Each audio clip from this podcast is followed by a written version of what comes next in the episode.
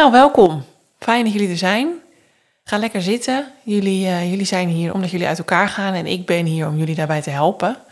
Ik ga jullie redden en ik zorg ervoor dat jullie allebei weer in je kracht komen te staan.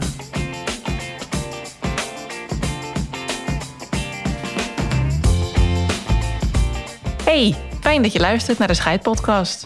Ik ben Carly Timmerman van Bureau Carbon, host voor gezinsvriendelijk scheiden. En ik ben Anneke de Groot, bedenker van gezinsvriendelijk scheiden en de grote vriendelijke bemoeial voor alle gezinnen. We nemen je mee in de wereld van fabels, feiten, statements en informatie als het gaat over scheidingen of uit elkaar gaan. Welkom.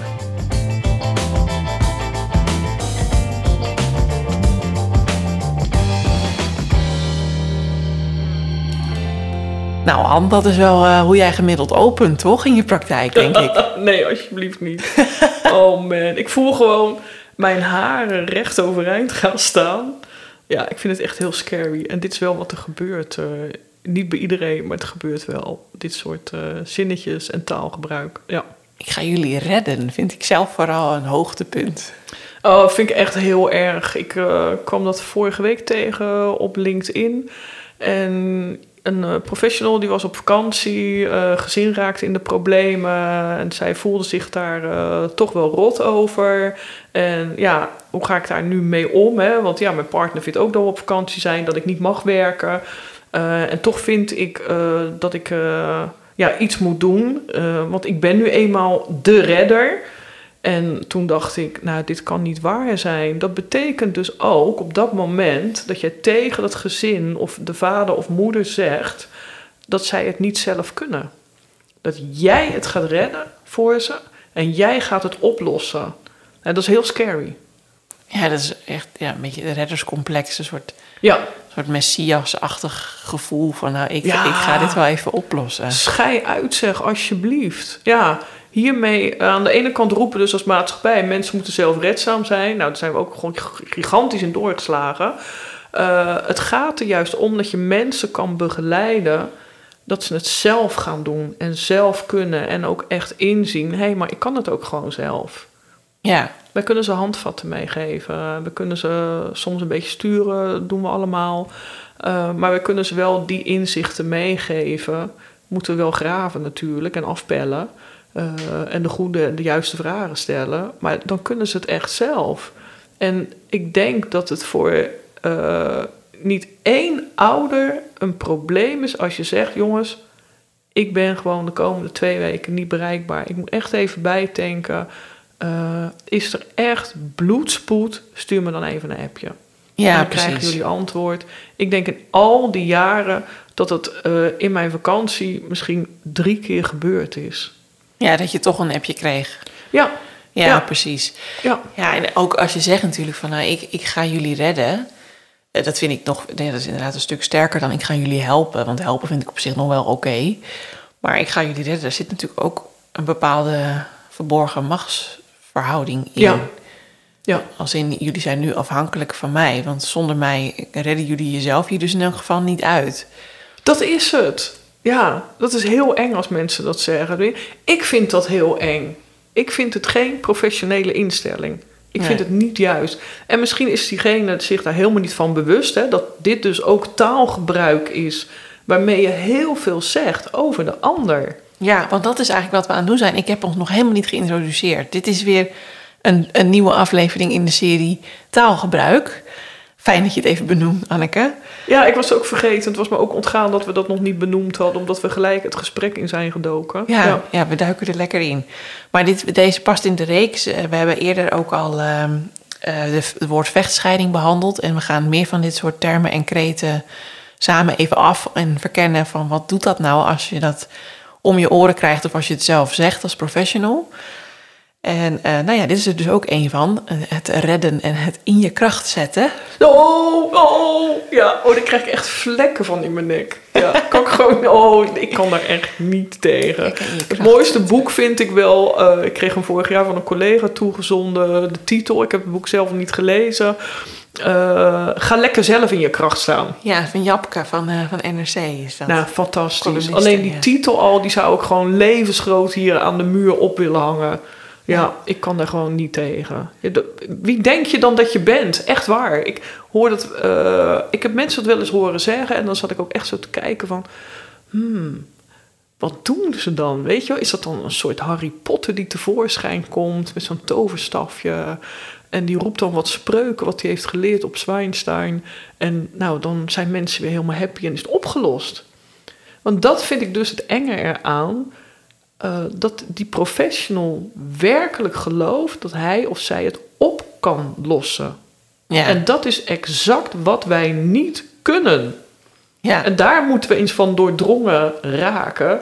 Het is ook niet onze taak. Je begeleidt mensen. Je gaat mensen ook niet helpen. Het woord hulpverlener heb ik al een. Heb ik, oh, ik vind dat ook een verschrikkelijk woord als ik heel eerlijk ben. Eh, ook daarin ben ik gewoon soms eh, misschien wat rechtlijnig en simpel. Ik zeg eh, hulpverlenen. Dat is als iemand vraagt hoe laat het is. Of als hij wil weten hoe kom ik bij die straat. ja, ja. Dan geef ik directe hulp. Of de ANWB vind ik een mooie vorm van hulpverlening. Maar ik denk het gaat erom om zorg. Wij verlenen zorg. ja, precies. En geen Ja. hulp. Ja, dat vind ik echt iets heel anders. Ja, oh ja, want ik heb inderdaad niet zo sterk wat jij, wat jij nu beschrijft met helpen, heb ik dat niet zo heel erg. Hoewel je natuurlijk ook in coachingsland volgens mij de helper hebt, wat ongeveer gelijk Ja. staat aan de redder. Klopt. Ja. Dat, dat- misschien verklaart dat ook wel meer jouw, jouw allergie dan. ja. Nou, en je wordt onderdeel van iets waar jij geen onderdeel van bent. En ik denk dat je daaruit moet blijven. Het is het scheidingsproces of de break-up van de mensen die bij jou komen. Die is niet van jou. Ja, Eh, je hebt ook dat vreselijke woord ervaringsdeskundige. Die gooi ik er toch ook maar gewoon even gelijk bij. ja lekker. Eh, dat is prima als mensen heel deskundig zijn, door jarenlange ervaring het vak uitgeoefend te hebben, daarvoor opgeleid te zijn. En er zijn, nou, ik gooi hem er toch maar gewoon in ook, maakt mij het uit. We zijn nu toch bezig, Carly. Er zijn te veel, komt hij weer, mediators, die vinden wij zijn ooit gescheiden. Jeetje, ik kan dat ook, want ik weet nu hoe het moet. Ja, dat is een andere ervaringsdeskundige, een andere Oh, is- uitleg van de term eigenlijk. Ja, dat is echt een hele andere ervaringsdeskundige. En toen dacht ik, ja, je bent dus deskundig op je eigen ervaring. Dat is echt iets heel anders dan dat jij denkt, of misschien zelfs vermoedt dat je het kan, om mensen daarin te begeleiden. Dat vraagt gewoon jarenlange opleiding. Ja. Ja.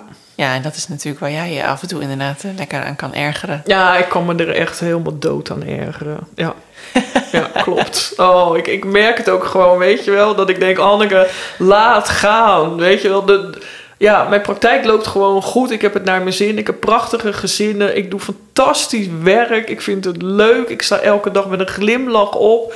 En toch, als ik met... ehm, dit soort uitspraken wordt geconfronteerd. Of het nou LinkedIn is of Facebook, het maakt me niet uit. Ik, ik zit trouwens steeds minder op social media, omdat ik er gewoon niet vrolijk van word. Eh, dat ik wel elke keer denk, jongens, kom op. Waar is die intervisie? Waar is die supervisor van jou die zegt van... hé, hey, pas eens een keer zelfreflectie toe. Stop hiermee. Ja, de nuance is zoek soms, vind jij Ja. misschien ook in, Ja. In het taalgebruik van de professional. Ja, Nou, en vooral de bewustwording. Dat- ja. ja, ik mis toch wel daarmee de aansluiting bij de ouders of partners, cliënten, hoe we ze ook noemen, die bij jou in de kamer zitten. En dat jij gaat zeggen van ik ga jullie redden. Of joh, ik, eh, hè, ik heb deze week weer vier ouders in hun kracht gezet. Dat ik denk, ja, hoe dan? Hoe, hoe doe je dat dan? En ik heb dat ook wel eens gevraagd. Hè, van hoe ziet dat er dan uit? Hoe, leg mij nu eens uit hoe je dat doet. En dan krijg je niet eens antwoord. Nee, nou, het is, het, ja, je, kan, je kan dat denk ik ook helemaal niet, niet voor je zien of zo. Want eh, op welk gebied sta je dan in je kracht zogenaamd? Als ouder, als partner, als gescheiden ouder, als... En wat is het überhaupt? Ja, wat precies. is het als iemand in zijn kracht staat? Ik denk, Ja. is die dan heel erg geaard? Weet je wel? Staat hij op de grond? Staan die voeten heel stevig? Eh, is die gewoon heel erg gestrekt, wat we dan wel eens zeggen? Staat hij als een boom op dat moment voor je? En ben je dan dus in je kracht? Ik weet niet eens wat het is. Ja, Ja, inderdaad. En Ja. niemand die het mij tot nu toe heeft uitgelegd. Dus is er een luisteraar die begrijpt wat het is en die het mij wel uit Help kan leggen. ons, red Help ons. red ons. Ja, ik wil het gewoon weten. Ja, ik kan daar niet mee omgaan. Ja. Nee. Ja, ik En misschien is dat wel tegelijk ook een beperking voor mij. Hè? Dat kan natuurlijk ook. Ik heb ook beperkingen. Zeker. Ja. Maar dat Ja. zullen we nooit ontkennen, Anneke. Oké, maar dat hoef je niet zo heel duidelijk te nog te bevestigen. Ja, Ja. maar jij weet het dus ook niet. Dus als ik aan jou vraag van wat is dat? Wanneer sta jij in je kracht? Wat zeg je dan? ja, geen idee, Anne. Ik zou echt niet weten wanneer ik in mijn kracht sta.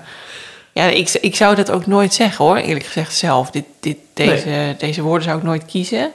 Ik zou denk ik wel kunnen zeggen van... nou, ik heb iemand geholpen. Dat zou ik nog wel kunnen zeggen.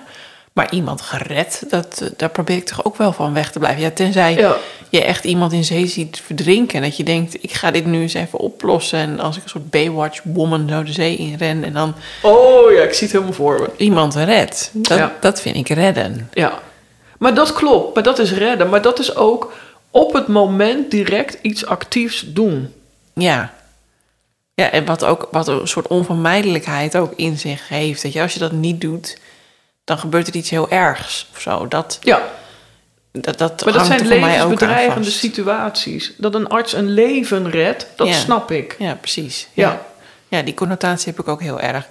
En bij helpen heb ik dat dus een stuk minder. Want ik vind ook inderdaad dat je iemand helpt als je iemand de weg wijst, zoals jij net aangaf. Of Ja.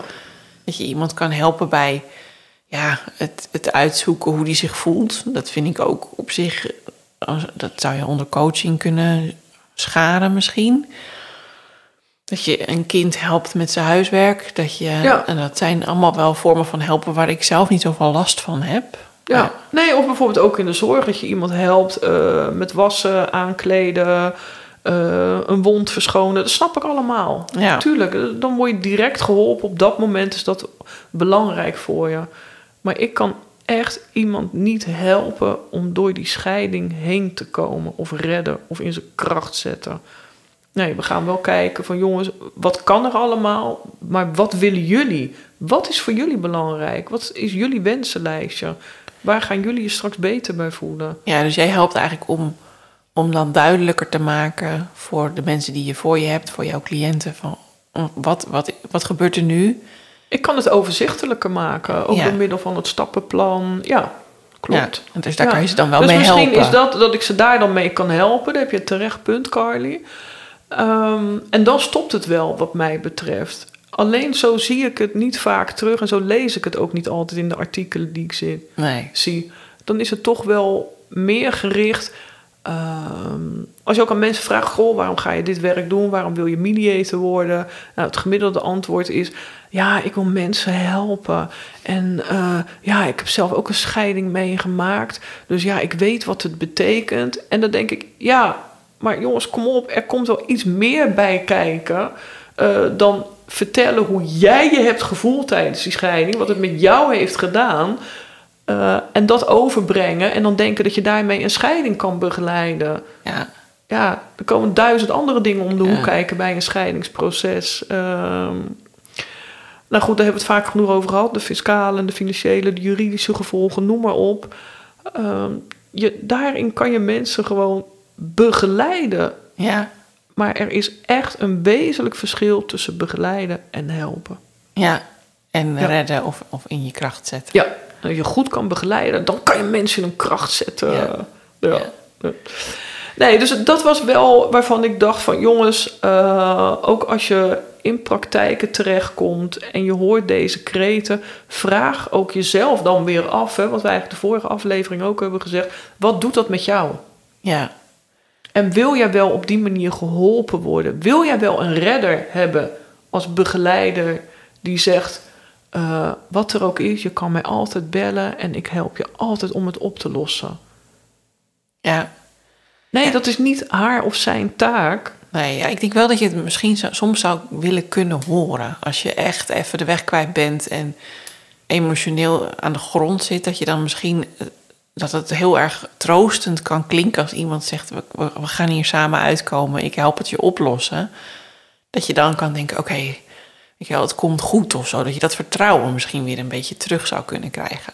Nee, geloof ik niet in. Daar geloof je Want op het in. moment. Nee. Sorry, Carly.